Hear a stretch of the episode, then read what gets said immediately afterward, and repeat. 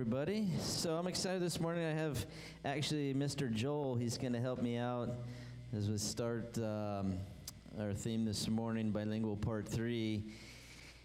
And if everyone can say hi to Mister Joel, make Joel feel special. Say hi, give him a hand, do something, air high five. So Acts two four. Acts two four says. Hechos two four dice. Thank you. Gracias.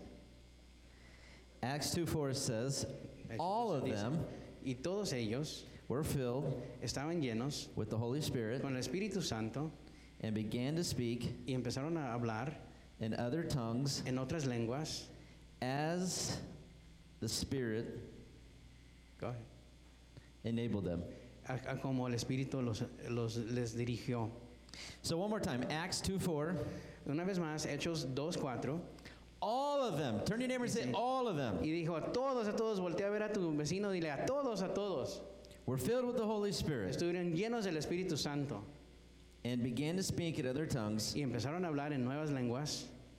As the Spirit enabled them. A conforme el Espíritu les dio. Thank you, Mister Joel. Now, you can come on up here close by here real quick. Gracias. ¿Puedes acercarte?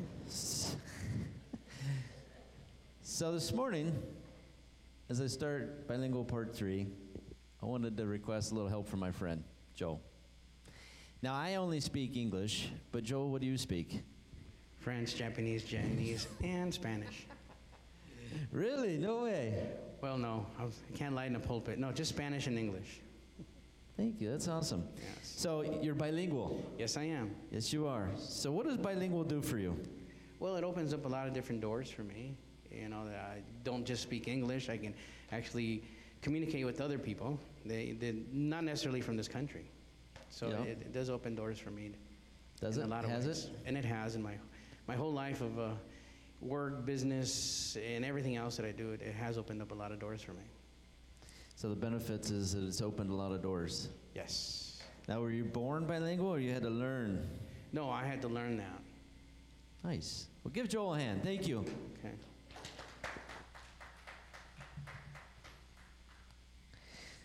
So Acts two four, I read it in English. Joel spoke it in Spanish there. And I have no idea what he said, only with the hopes that he said what I read, right? Because I have no idea. I'm not bilingual. I'm not bilingual. I don't understand Spanish. But I read it in English. Joel spoke it in Spanish. And because Joel's bilingual, Joel shared it in Spanish as he heard it in English.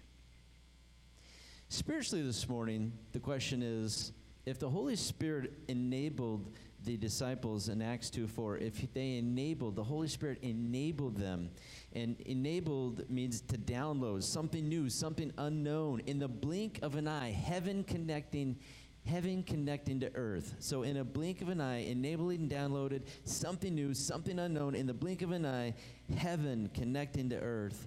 In the, in the moment, the twelve disciples spoke a language that they'd never spoken before. They heard something. They felt something. They understood something. They didn't even really, just like I said, I had no idea what Joel was saying. I'm hoping he wasn't being mean to me. I have no idea. He could have been saying all kinds of mean things about me, right? Because I don't understand. But I trust him. And so I understood that he spoke the English, he spoke the Spanish translation of Acts two four. The Holy Spirit speaks to you, me, every single day. But the question is, does it sound foreign to our ears, or are we able to understand that it's the Spirit of God speaking to us? See, there takes a level of trust. There takes a level of understanding. There takes a level of pursuit. The disciples, they put themselves in the right place, at the right time, in the right moment, for the Holy Spirit to enable them. And we must place our lives the right place, right time, right moment, to be enabled by the Holy Spirit. The Holy Spirit providing the means, an opportunity, and a moment.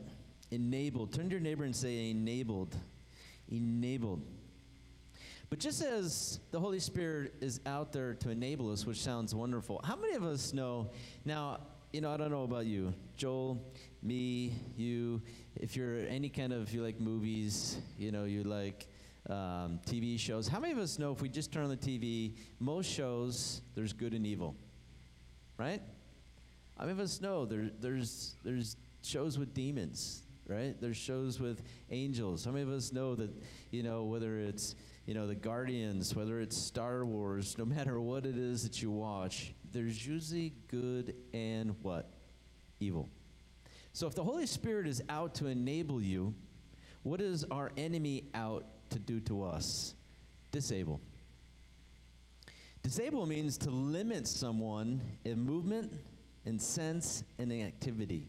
If the Holy Spirit every single day, just as he enabled the disciples, just as he downloaded, just as he inputted into their brains, heart, mind, and soul, a language they never spoke before, just as the Holy Spirit is avail- available for you to empower you, to raise your body up. When it's hard to get out of bed, that Holy Spirit, when you allow the na- Holy Spirit to enable you, to empower these bodies, to have strength beyond what our physical capability is, to be able to pray for people and see people get healed, to be able to talk to people and see them get saved. The Holy Spirit enabling us to do things that are way beyond ourselves and our comfort level. The problem is, just as we see in movies and just as we see in T V, is the Holy Spirit's there to help. The devil also wants to help. And the devil, instead of enabling, he wants to disable you. Disable to limit someone in movement, sense, and activity. This is Freedom Weekend, right? This is July fourth, twenty twenty-two. This is the holiday weekend. This is the weekend that we get to celebrate independence. It is a awesome and amazing day, an amazing weekend that once a year we get to celebrate, and we've been celebrating it for a long time. Right? We make it fun. There's barbecues and there's, you know, baked beans and corn on the cob and, and maybe some carne asada, whatever it is that you prepare. There's fireworks, more fireworks around our houses, fireworks valley-wide, Saboba, right, wherever they light them off, in celebration, right, of this great day. And so as we as Americans, we celebrate a physical freedom that someone paid a price for. There's also a spiritual freedom that God has for you. But the choice is, and the question is, are you walking in that freedom that God has for you? So if you have your Bibles today, our main text, and we start in Galatians chapter five, going to verse thirteen, and I do have it on the screens, Galatians five, verse thirteen. It says, "For you've been called to live in freedom, my brothers and sisters, but don't use your freedom to satisfy yourself. Instead, use your freedom to serve one another." So understand, again, this is the greatest, one of the greatest weekends we as Americans celebrate, our physical freedom. Wow, wonderful. But even greater than a physical freedom is the spiritual freedom that God has given to us, that he paid the price for. And the first thing that Paul points out in Galatians five thirteen, he says, listen, freedom, spiritual freedom is not for ourselves. Spiritual freedom is for what? To serve the person next to you. God wants you to be free, and he wants you to feel and taste and sense a freedom that is way, that is way, way beyond. How many of us wake up every day and say, wow, it's good to be an American, right? It's good to be American. It's good to be free. It's good to have the freedoms. We get to vote, supposedly, right? Because there's never any cheating involved with voting, right? But we get to vote as Americans, right? Every couple years, there's some kind of vote going on. It isn't that a wonderful freedom that we get to vote? We get to choose, supposedly, who we put into office.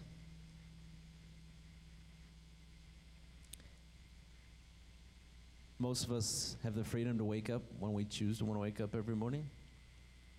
Unless you're on the clock, you know, and your boss tells you. I used to have this boss who, um, if I wasn't, he'd call my phone by eight in the morning. And so if I wasn't up and out, I'd race outside, pretend I was in the truck leaving, you know, so that he thought I was leaving to work. And then he'd call me at four thirty to see if I was home already. What a, what a horrible boss, right? Like if you're in food sales, you just want to work whenever you want to. But he'd call me at eight, and he'd call me at four thirty. I just couldn't believe it. There's no freedom in that. How many of us enjoy the freedom that many of us, we set certain things every single day that we get to choose to do. You get, how many of us, you choose for the most part what you want to eat today. You get to choose. Now, sometimes, I'm sorry, there are family who probably force you into eating things that you don't want to eat. Like my parents did to me when I was five, made me eat green peas, and I hated green peas as a kid. They're okay today. But when I was a kid, those little devils, those little round green devils, man, I hated those. And then they made me stay at the table until I finished every single pea. Whew. I still haven't forgiven them for that, but I, hopefully I'm going to get over that one.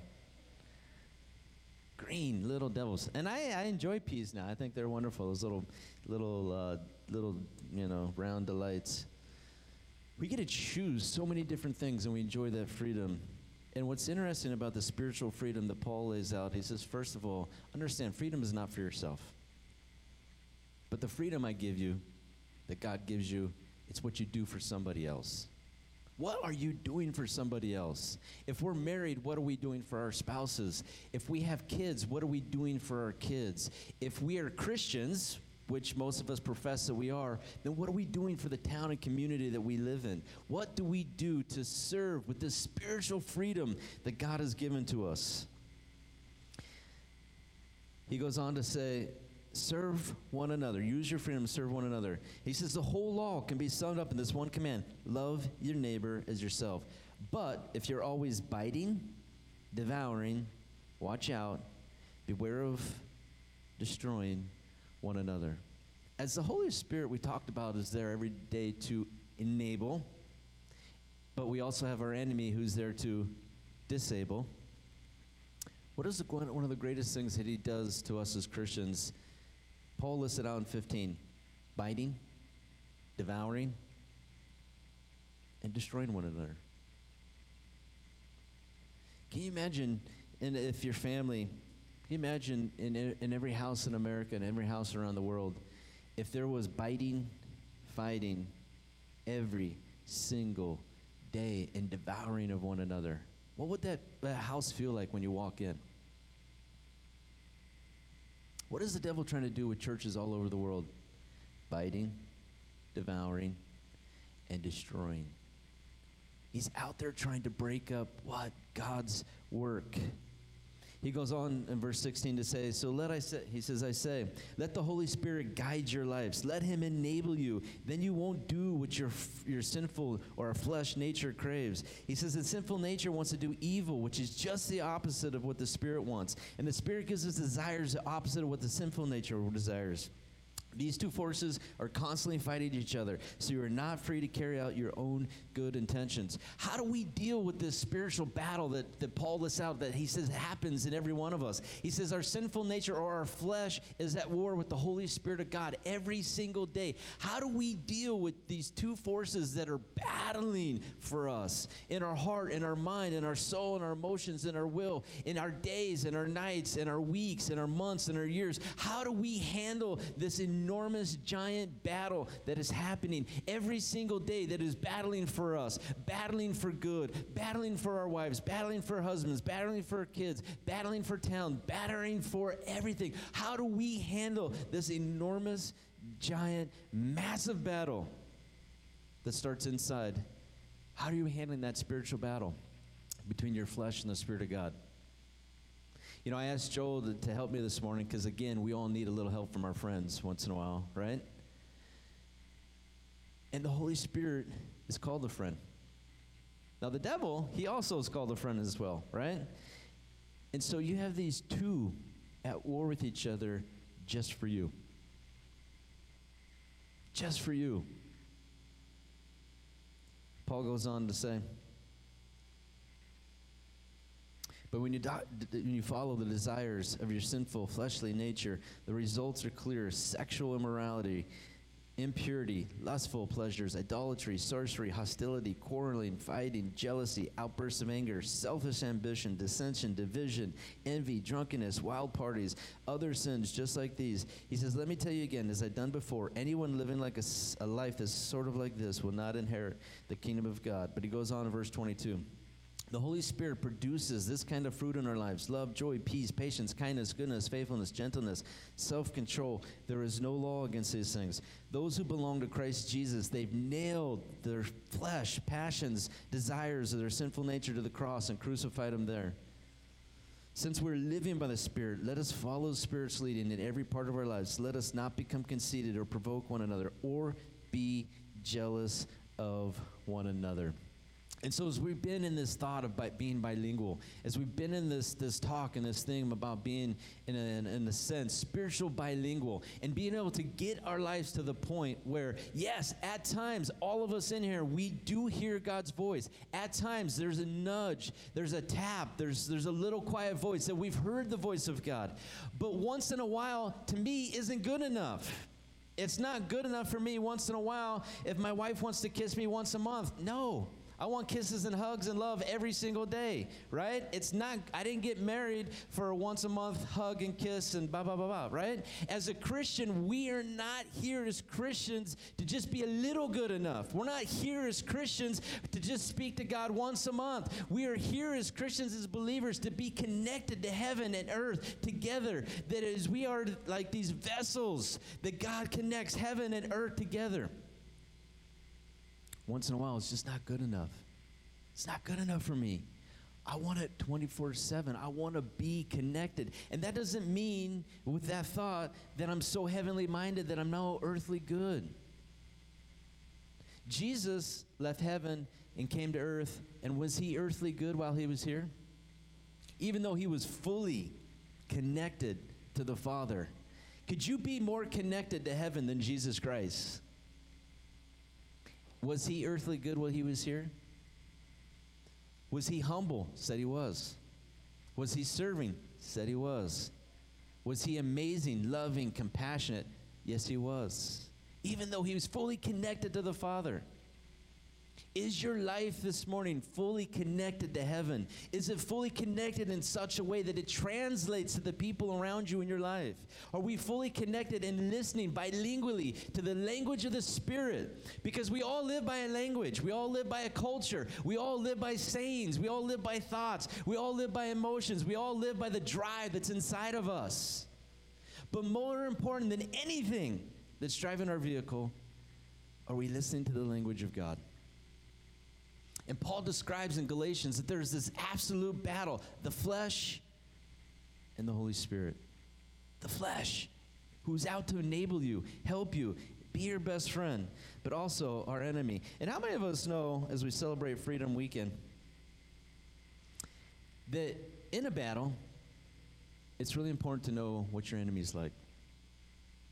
If you ever got a fight in school, if you ever got a fight, you know, in junior high or high school, if you ever had a fight when you were a little kid, sometimes it's really important to know what you're up against.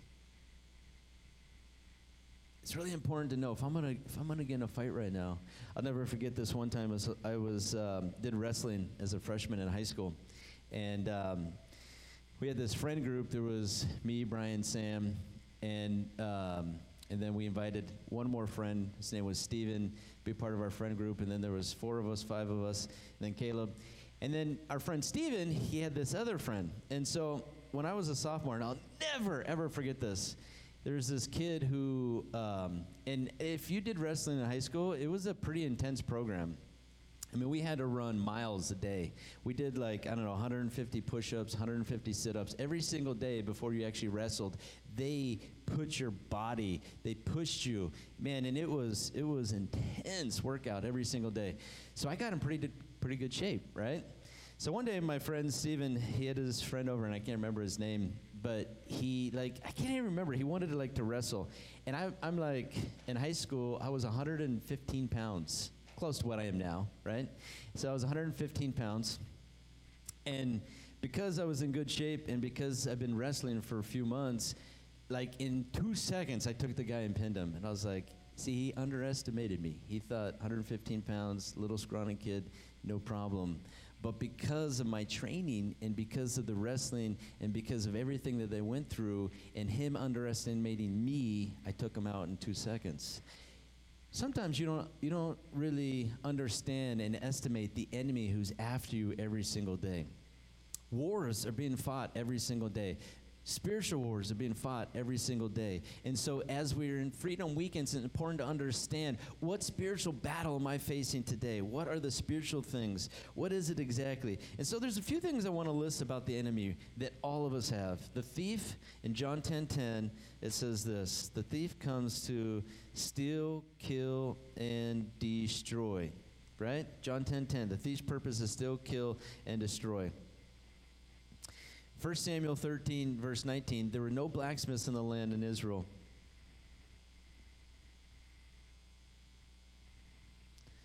Let me try and pull that up. Sorry. Here it is. First Samuel thirteen, verse nineteen, there's no blacksmiths in the land of Israel in those days, and the Philistines wouldn't allow for them because they would fear that they'd make swords and spears for the Hebrews. So whenever the Israelites needed to sharpen their plowshares, picks, axes, sickles, they had to take them to the Philistine blacksmith. The charges were as follow: a quarter of an ounce of silver for sharpening a plowshare or a pick, an eighth an ounce of sharpening an axe, and a sickle or an ox. And so we see that our, our enemy, what does he like to do? Steal, kill, and destroy. Number two, the verse that I just read, the, the enemy of the Jewish people, he stole their blacksmiths. Now, if you're going to go to war, would you prefer to have a sword, or would you prefer to have a little pick? Would you prefer to have a sword? Now, a plowshare might work, right? Shovel could work too, right? If if if an army's coming against you, you'll take a shovel, right? You'll take whatever you have. But if we had a weapon of choice, we'd let... probably would rather a nice, long, sharp sword that is just beautifully sharpened and ready to go. When the Jewish people lived in this moment, the blacksmiths were taken by their enemy. The devil is out to take your strongest weapon. Every one of you, you have a strong spiritual weapon. For some, it's wisdom. For some of us, it's faith. For some of us, it's the ability to communicate. For some of us, it's the ability to pray and see people healed. Whatever your strongest spiritual weapon is, for some it's serving, encouraging, loving, compassionate, right? We all have a strong spiritual gift from God. So what is the devil out to do? Steal, kill, and destroy every day. Secondly, rob you of your greatest spiritual gift. To physically take what is your strongest, most powerful weapon. All of us have a very powerful weapon.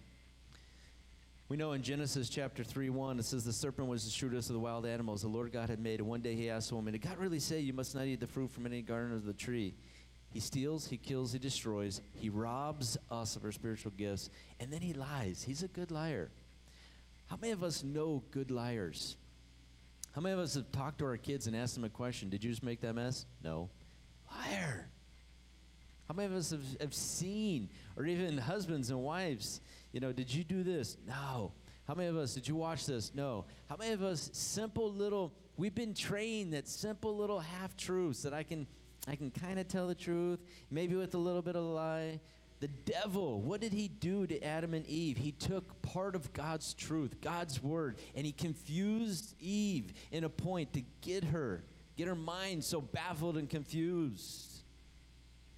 He steals, he kills, he destroys, he robs, and then he lies, and he's good at lying. The devil is such a good liar. Every single day. If if the devil lied to Adam and Eve to change humanity, if the devil lied to Jesus Christ, do you think that you're, that I'm, that we're so good and that we're so spiritually elevated that he doesn't lie to us? Absolutely not, right? If he if he lied to Adam and Eve to change humanity, he lied to Jesus Christ, the Son of God. How many lies does he tell us every single day? How many lies does he tell our wives, husbands, our kids? How many lies does he tell people every single day? Because his goal is to what? Steal, kill, destroy, rob, right? Matthew twelve twenty-nine says, who's powerful enough to enter the house of a strong man and plunder his goods? Only someone who's even stronger, someone who could tie him up and then plunder his house. And so this morning, understanding our enemy in Freedom Weekend, robs, he steals, he kills, he destroys, he lies. And then you know what he's trying to do for every man, for every person who's the head of every household, for the single moms? You know what he's trying to do? He's trying to rob you of strength. Verse Matthew twelve twenty-nine, who is powerful enough to enter the house of a strong man? If you are the head of your house and your house is being robbed, most of us would fly and get ready and rage to defend and to protect what God has given to us. And every man and every woman, if you're a man and you're the head of the house, if you're a woman and you're a single lady and you're a head of the house, you have the right and duty to protect what God's given to you, that physical house and that physical address. But if we're thinking in a spiritual sense, if our houses are like spiritual temples, if our houses are like spiritual places where, yes, God, God does choose to meet here at church, but you know what? He also does it at your homes as well. The minute you stop and pray, God meets with you. The minute you stop at your house and you worship, God meets with you, right? God meets with us here in a different level, and God meets with us privately in our houses. We have a spiritual thing that should be protected as men and women defend our houses. And so the enemy in twelve twenty-nine, what does he do? He tries to take out the strongest person in the house. The enemy constantly trying to fight and take down and weaken every single man and every single woman who's ever the strongest person in the house. How do you handle all of those things? How do you handle the stealing, the killing, destroying? How do you handle being robbed? How do you handle this enemy that you can't see, you can't punch, you can't kick them? How do you handle fighting in a battle that our physical eyes, we can't see it? How do we, every single day when the enemy is trying to rob us, weaken us, how do you fight back? July fourth, it's a beautiful weekend. It's, you know, a federal holiday that started and been celebrated officially since nineteen forty-one. seventeen seventy-six, we voted in favor of independence from Great Britain. July fourth, seventeen seventy-seven, the very first fireworks celebration. They also fired thirteen guns in salute of the thirteen colonies. Look how far America's come from that moment. Would we all agree this morning that we've come a long way? seventeen seventy-six, voting, deciding that we should be our own nation, that we should be free. seventeen seventy-six, men, women who came together, men who decided to pen the Declaration of Independence. Thomas Jefferson decided we need and deserve to be free. This is our country, this is our land, and we're going to fight for what God has given to us. And since then, how have we as Americans, from the very first July fourth, how, what has changed from fighting? How many battles have we as Americans, how many wars have we gone into? How many young men and young women have given their lives on the battle line? They sacrifice fighting for America, fighting. Because how many know, sometimes we go to war, and I'm, you know, forty-five, but how many of us have seen wars and battles and questioned, what are we even doing? Who are we even fighting? Right? Have you ever thought about a war and said, what are we fighting? What are we doing? What's really going on here? For a couple hundred years, right? Plus, celebrating independence. And so our country, America, has fought to preserve freedom, standing, believing, not only just freedom for ourselves, but we try to do it for our neighbors as well, right? We try to do that for our neighbors as well. Fighting, freedom, standing. And just as we don't understand sometimes the battles that we've seen in our country, just sometimes as we take a look back and we and we see that America fighting battles, and we're saying, why are we spending billions of dollars and billions of dollars, and why are we helping these people, and why are we helping these people, and why are we not helping these people? You know, God sits back spiritually and he says, I'm watching your daily spiritual battle, and I'm asking the same thing. The enemy's attacking you. The enemy's trying to weaken you. The enemy's trying to take you out, the strongest person in the house. And God's saying, I don't get it. Why? Why do you give in? Why do you listen? And sometimes there's things that we have to do to stand on freedom. And so I want to read an, another short story here. First Samuel, verse fourteen, starting in verse eleven. When the Philistines saw them coming, they shouted, look, the Hebrews are crawling out of their holes. Then the men from the outpost shouted to Jonathan, come up here. We'll teach you a lesson. Come on, climb up right behind me. Jonathan said to his armor bearer, for the Lord will help us defeat them. Is that thirteen fifteen? Nope, I skipped ahead.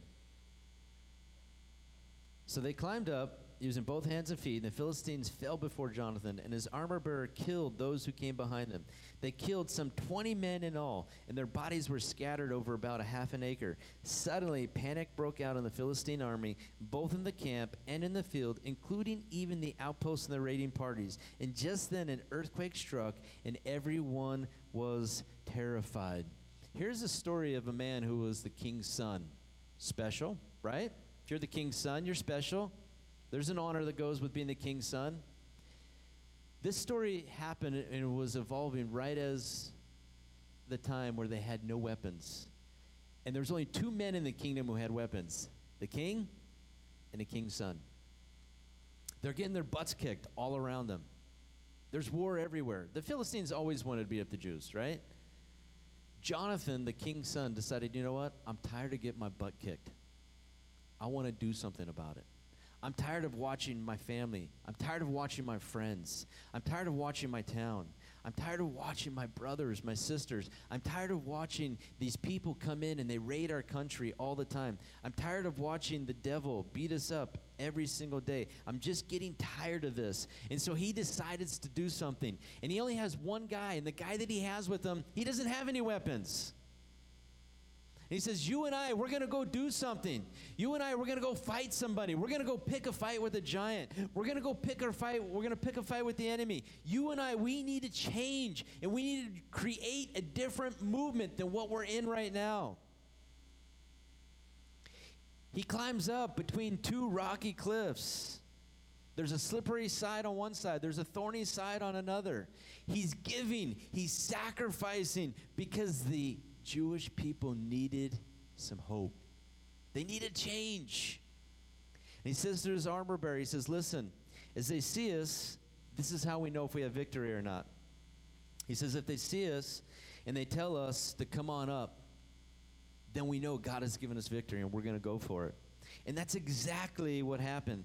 They laughed at him. They mocked him. And they said, come on up here. One man, one sword, one friend behind them. They go and they attack. It says over twenty people because there needed to be a positive movement change. How many of us in this in this spiritual battle we're facing? God's asking us to do something different, but it sounds foreign to us. You look at Jonathan in this story. How many of us would have said, as God put that idea on Jonathan's heart, how many of us would have said, nah, God wouldn't want me to do that. God wouldn't want me to do that. He wouldn't want me to be that crazy. He wanted me to do something that daring. What if I get killed? What if they kill me? I'm the king's son. Who's going to take over? Every one of us, see, we're battling through the thought, is this God? Or is this something foreign in our head? But in, in Freedom Weekend, in this weekend, God's asking us, as people, as men and women have paid the price for our freedom, that you have to pay the price as well for someone's freedom. Second Corinthians three seventeen says, for the Lord is spirit, and wherever the spirit of the Lord is, there is freedom. For the spirit of the Lord, for the Lord is a spirit, and wherever the spirit of the Lord is, there is what? There is freedom. Turn to your neighbor and say, freedom. Galatians five one, it is for freedom that Christ set us free. Stand firm. Don't let yourselves be burdened again by slavery. And my last verse, Ephesians one seven through eight, God is so rich in his kindness and grace that he purchased our freedom with the blood of his son, forgave our sins. He showered his kindness on us, along with all wisdom and understanding. Men and women have paid the price so that we, an American, can taste their freedom. Jesus Christ paid for your spiritual price, so that you could be free. And as Paul said, our freedom is not for ourselves, but it's to serve somebody else. To fight, to kick. Like Jonathan in the story, I have to fight harder than I've ever fought before. Are you in a battle this morning that seems bigger than you? Is there anything that you are personally facing or somebody next to you or somebody that is in your life? Is there anything that any one of us are fighting and battling with? Now, we already know that our flesh and the spirit are just at war every single day. But what else is going on out there? What else is going on out there? How are you handling the fight? Jonathan had an armor bearer who stood behind him to protect him. Who's standing behind you to protect you? Who's standing behind you to encourage you to fight harder than you've ever fought before? Who stands behind you to tell you to keep going and do the right thing? Who stands behind you to tell you to keep serving when you don't feel like serving anymore? Who tells you and encourages you to keep giving when you don't feel like giving anymore? Who stands behind you and tells you to continue to do the right thing when sometimes we just don't feel like doing the right thing? Jonathan had an armor bearer who stood with him, and he was there for him, and he defended him, and he watched his back. Who's watching your back? Freedom, not for ourselves, but it's what you do for the person next to you. Let's pray.